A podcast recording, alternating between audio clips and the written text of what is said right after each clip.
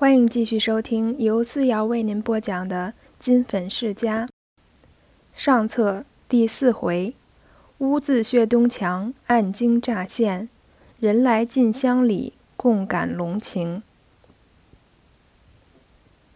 燕西所想的第二个计划，不能到外边去，还是在家里开始筹划。家里向男子一方面去筹款，谁也闹饥荒。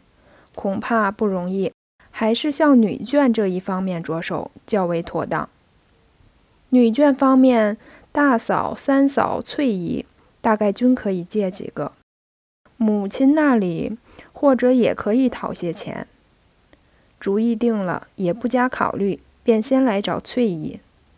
走到院子里，故意把脚步放重些。一听翠姨一人在里面说话，大概是和人打电话。燕西便不进去，在院子里站着听他说些什么。只听翠姨操着苏白说道：“出眉头，左镊子输脱一千二百多洋钿，也无曾痛痛快快打四拳，因为转来验一点，老头子是误答应个。”燕西一想，这不用去开口了。他昨晚输了一千多块钱，今天多少有些不快活的。这样想，便来找他三嫂王玉芬。这排后面两个院子是大兄弟夫妻两对所住，中间一个过厅，过厅后进才是燕西三个姐姐和老三金鹏镇夫妇分住两院。燕西由翠姨那边来，顺着西首护墙回廊，转进月亮门，便是老二金鹤孙的屋子。一进门。只见二嫂程会长手上捧着一大沓小本子走了出来，一见燕西，抢上前一步，一把抓住他的手，说道：“老七，我正要找你。”说时，把手上那一沓小本子放在假山石上，另外抽出一个本子来，交给燕西道：“你也写一笔吧。”燕西一看，却是一本惠明女子学校募捐的捐簿。便笑着说道：“二嫂，好事你不照顾兄弟，这样的事你就找我了。我看你还是去找父亲吧。”程会长冷笑道：“找父亲算了吧，别找钉子碰去。前次我把妇女共进会章程送上一本去，还没有开口呢，他就皱着眉毛说：‘这又是谁出风头？保不定要来写捐。’”我有钱，不会救救穷人，拿给他们去出风头做什么？我第二句也不敢说，就退出来了。燕西一面说话，一面翻那绢布，上面有写五十块钱的，有写三十块钱的，五节敏之，六节润之，都写了五十元。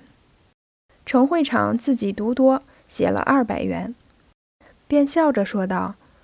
从大的写起，不应该就找我，应该找大哥；从亲的写起，也不应该先找我，应该找二哥。会长道：“我本来是去找大哥的，碰见了你，所以就找你。”燕西道：“二哥呢？”会长道：“他有钱，不能这样用，要送到胡同里去花呢。”说时，燕西二哥贺孙在里面追了出来，说道。我没有写捐吗？我给你钱，你把它扔在地下了。会长道：“谁要你那十块钱？写了出来，人家一问，叫我白丢人，倒不如你不写还好些呢。”燕西本也想写十块钱的，现在听见二哥写十块钱碰了钉子，便笑道：“两个姐姐在前，都只写五十块，我写三十块吧。”会场笑道。老七，你倒很懂理。燕西笑了一笑，会长道：“不是我嘴直，你们金家男女兄弟应该倒转来才好，就是小姐变成少爷，少爷变成小姐。”贺孙笑道：“这话是应该你说的，不是老五老六多捐了几个钱吗？”会长道：“他们姊妹的胸襟本来比你们宽阔得多。”就是八妹妹年纪小，也比你们兄弟强。贺孙对燕西微笑了一笑，说道：“钱这个东西实在是好，很能制造空气嘞。”燕西急于要去借钱，不愿和他们歪缠，便对会场道：“二嫂，你就替我写上吧，钱身上没有，回头我送来得了。”说毕，就往后走。走在后面，只见王玉芬穿了一件杏黄色的旗袍，对着穿衣镜，尽管回过头去看着后身的影子。他三哥金鹏振在里面屋子里说道：“真麻烦死人！一点钟就说出门，等到两点钟了，你还没有打扮好。算了，我不等了。”玉芬道：“忙什么？我们怎能和你爷们儿一样，说走就走？”彭振道。为什么不能和爷们儿一样？玉芬道：“你爱等不等，我出门就是这样的。”燕西见他哥嫂又像吵嘴又像调情，没有敢进去，便在门外咳嗽了一声。玉芬回头一看，笑道：“老七有功夫到我这里来，无事不登三宝殿，此来必有所谓。”燕西笑道。三嫂听戏的程度越发进步了，开口就是一套戏词。玉芬笑道：“这算什么？我明天票一出戏给你看看。”燕西道：“听说邓家太太们组织了一个缤纷社，三嫂也在内吗？”玉芬对屋里努一努嘴，又把手摆一摆，说道：“我和他们没有来往，我学几句唱都是花月香教的。”燕西道：“难怪呢！我说少奶奶、小姐们捧昆凌有什么意思？原来是拜人家做师傅。”玉芬道：“谁像？”彭震接着说道：“得了得了，不用走了，你们就好好的坐着，慢慢谈戏吧。”玉芬道：“偏要谈，偏要谈，你管得着吗？”燕西见他夫妻二人要出去，就笑着走了。燕西一回到自己屋里，自言自语的道：“倒霉！我打算去借钱，倒被人家捐了三十块钱去了。这个样子，房子是买不成了。”一人坐在屋子里发闷。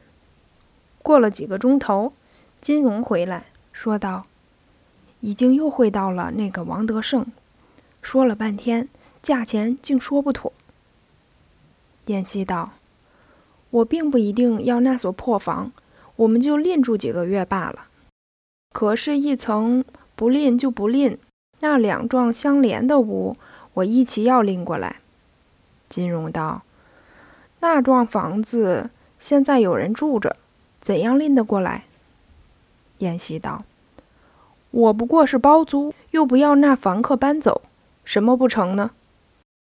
金荣想了一想。明白了燕西的意思，说道：“成，或者也许成。不过王德胜那人非常刁滑，怕他要敲我们的竹杠。”燕西不耐烦道：“敲就让他敲去，能要多少钱呢？至多一千块一个月罢了。”金荣道：“哪儿要那些？”燕西道：“这不解了。”限你两天之内把事儿办成，办不成，我不依你。金荣还要说话，燕西道：“你别多说了，就是那样办。你要不办的话，我就叫别人去。”金荣不敢作声，只得出去了。第二日，金荣又约着王德胜在大酒缸会面，特意出大大的价钱，开口就是一百五十元，另两处房子。说来说去，出到二百元一月，另外送王德胜一百元的酒钱。王德胜为难了一会儿，说道：“房钱是够了，可是冷家那栋房，可是冷家那幢房子，我们不能吝，因为东家一问起来，你们为什么要包租？我怎样说呢？”金荣道：“你就说我们为便利起见。”王德胜道。便利什么？一个大门对圈子胡同，一个大门对落花胡同，各不相投。现在人家拎得好好的，你要在我们手上拎过去，再拎给他，岂不是笑话？金荣想着也对，没有说话。王德胜忽然想起一桩事，笑了一笑，对金荣道：“我有个法子，你不必拎那所房子，我包你家少爷也乐意。”如此如此，对金荣说了一遍。金荣笑道：“好极，就是这样办。”王德胜道：“房钱不要那许多，只要一百五十就行了。不过……”金荣道：“自然，我许了你的，绝不缩回去。照你这样办，我们每月省五十，再补送你一百元茶钱得了。但是我们少爷性情很急，越快越好。”王德胜道：“我们屋子摆在这里，有什么快慢？你交房钱来就算成功。”金荣见事已成，便回去报告。燕西听说，也觉满意，便开一千块钱的支票，交给金荣去拾掇房子、购置家伙，限三日之内都要齐备，第四日就要搬进去。金荣知道他的脾气，不分日夜和他布置。又雇了十几名裱糊匠，连夜去裱糊房子。那房子的东家原是一个做古董生意的人，最会盘利。而今见有人肯出一百五十元一月赁这个旧房，有什么不答应的？那王德胜胡说了一遍，他都信了。到了第三日下午，燕西坐着汽车便去看新房子。那边看守房子的王德胜也在那里监督泥瓦匠拾掇屋子。燕西一看客处裱糊的雪亮，里里外外又打扫个干净，就不像从前那样狼狈不堪了。王德胜见燕西那个风度翩翩的样子，豪华逼人，是个阔绰的公子哥，便上前对燕西屈了一屈腿，垂着一双手，请了一个安。金荣在一边道。他就是这里看房子的。